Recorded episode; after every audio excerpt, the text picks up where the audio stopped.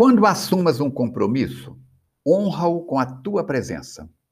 Antes de aceitares qualquer incumbência, medita a respeito, a fim de que não te situes numa posição desagradável. Sucedendo algum impedimento à tua comparência ou desincumbência da tarefa, comunica-o com antecipação de modo a não prejudicares quem te aguarda ou aquele que confia na tua palavra.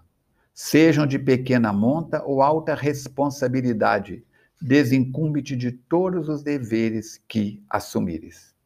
Essa é a lição 70 e 72 do livro Vida Feliz, em que a veneranda Joana de Ângeles vem contribuir com o nosso aprendizado. Nós estamos no podcast do canal Espiritismo para Iniciantes, onde você é a pessoa mais importante. E estamos hoje no nosso podcast número 40. 40. Estamos fechando a nossa quarta temporada.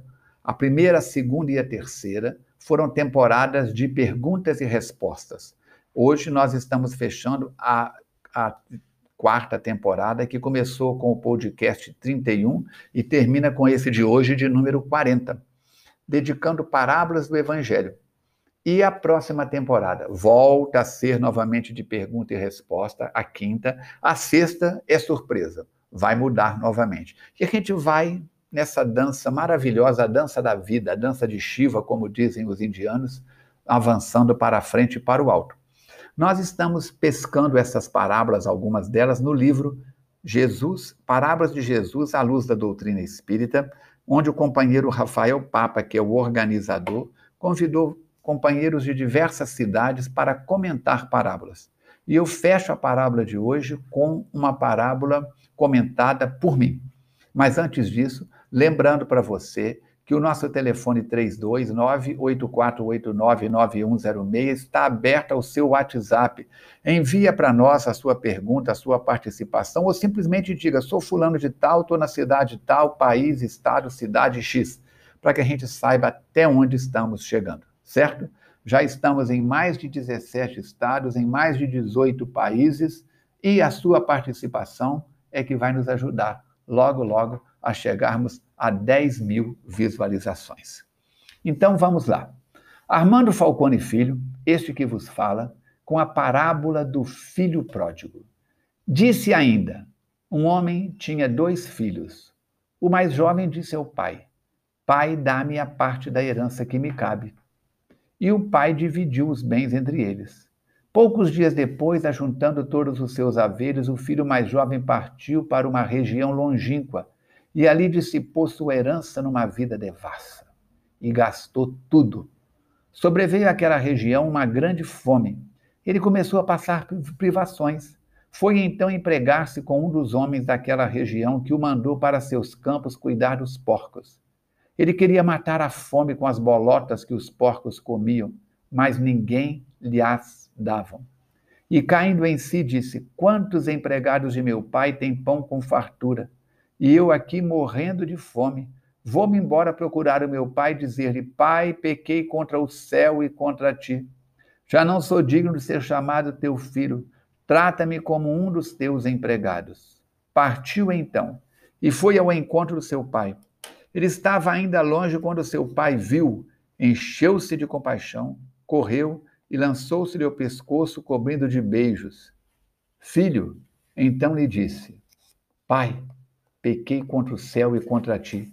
Já não sou digno de ser chamado seu filho. Mas o pai disse aos seus servos: Ide depressa, trazei a melhor túnica e revesti-o com ela. Ponde-lhe um anel no dedo e sandálias nos pés.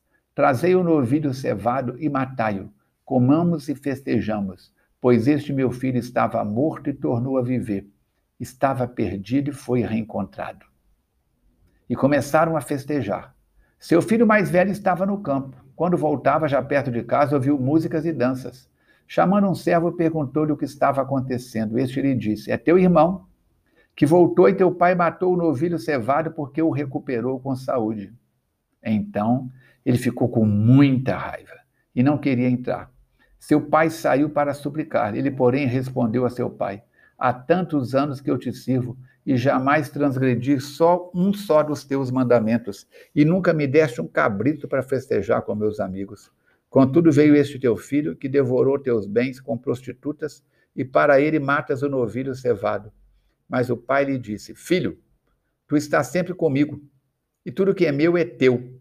Mas era preciso que festejássemos e nos alegrássemos, pois esse teu irmão estava morto e tornou a viver. Ele estava perdido e foi reencontrado.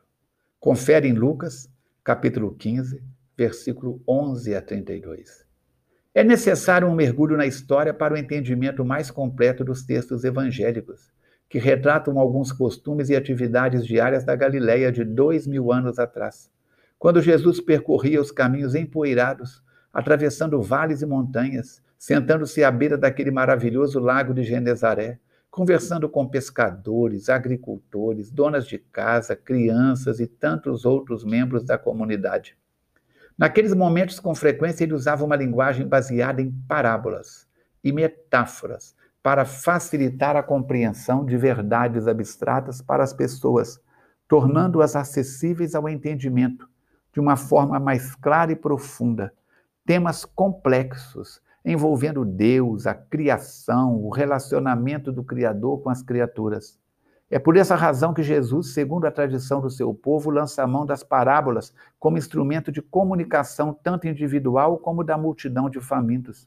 Foram por esses instrumentos de comunicação, histórias ricas de elementos de cultura vigente, recheadas de simbolismo e de detalhes, que Jesus conseguia tocar o coração das pessoas que vinham até ele aproveitando esse convívio para estimular uma imersão, um aprofundamento dos temas da Boa Nova.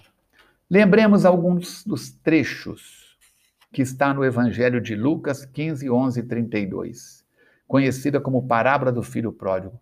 Uma parábola que nos mostra existir um Deus que nos acolhe e que nos ama. Narra Lucas, o médico amigo de Paulo de Tarso, que um homem tinha dois filhos, o mais novo pediu ao pai a sua parte da herança e o pai lhe deu. O rapaz pegou tudo que era seu e partiu para uma terra distância. Nessa terra distância, ele gastou absolutamente tudo que recebeu do pai. E para agravar mais a situação, sobreveio uma grande fome no país onde ele estava. Ele começou a passar necessidades. Pediu trabalho, custou a conseguir. E o que conseguiu para sobreviver era desonroso, segundo a tradição e as crenças de seu povo. Mas, como necessitava, agarrou-se ao que apareceu e começou a trabalhar. Porém, não ganhava dinheiro suficiente. Então, ele lembrou-se que os empregados de seu pai recebiam mais do que ele mesmo naquela situação.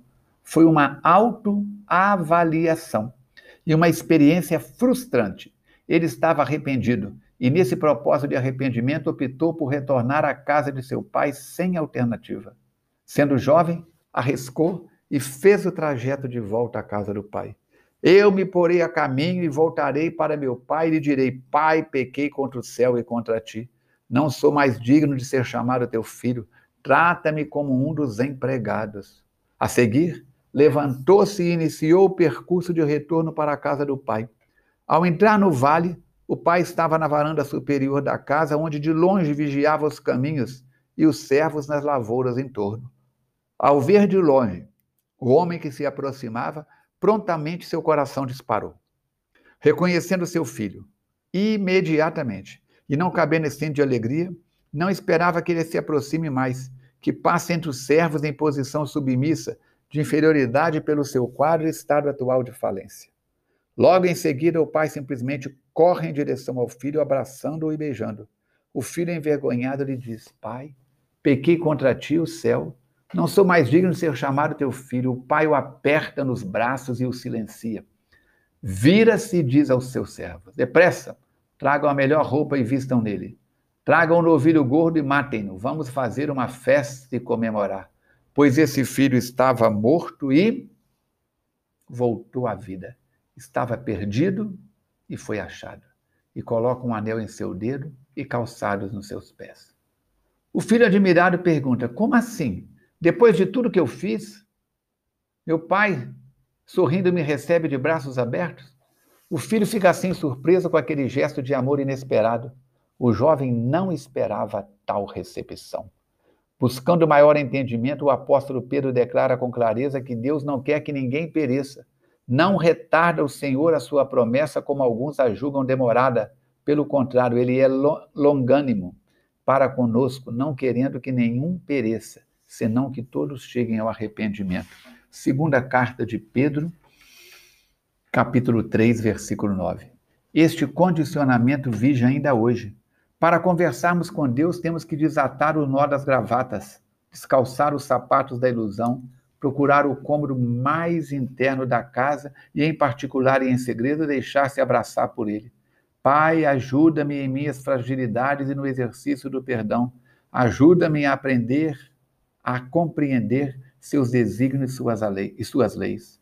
Na parábola, o pai deu ordem aos servos e começaram a festejar. Enquanto isso, o filho mais velho, que estava no campo, trabalhando, ao retornar, ouviu música e notou as mudanças no ambiente do lar. Distribuição do melhor vinho, dança e muita alegria. Perguntou a um dos criados o que era aquilo, que prontamente respondeu que o irmão dele havia retornado. E que seu pai, todo feliz, estava dando uma festa de recepção e boas-vindas ao filho caçula. Ao ouvir isso, o filho mais velho ficou indignado e não queria participar dos festejos e da comemoração, começando um movimento para se afastar dali e ir para longe. O pai perspicaz logo percebeu a situação e foi atrás dele para explicar e buscar uma conciliação.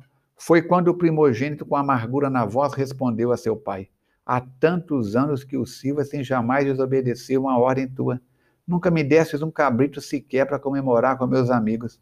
Agora o seu filho mais novo, que partiu levando sua parte da herança, retorna após gastar tudo. Gastou tudo com jogos, farras, bebedeiras e você ainda lhe homenageia, lhe dá uma festa de recepção? O rapaz estava bravo. O pai, depois de ouvir tudo com paciência, finalizou arrematando: Meu filho, está sempre comigo, tudo que é meu é teu. Entretanto, era preciso que nos alegrássemos, porque o teu irmão estava morto e reviveu. Estava perdido e foi achado. Retornou ao aprisco. Ela não apresenta somente o filho que gastou o dinheiro, que havia recebido do pai e depois retornou arrependido. Não, a parábola não é só assim. Praticamente quase todos os intérpretes e estudiosos dão maior importância a este, o filho pródigo. Atentando melhor para o texto, observamos dois filhos, os dois lados da mesma moeda chamada família. Encontra-se aí o ensinamento velado e sutil.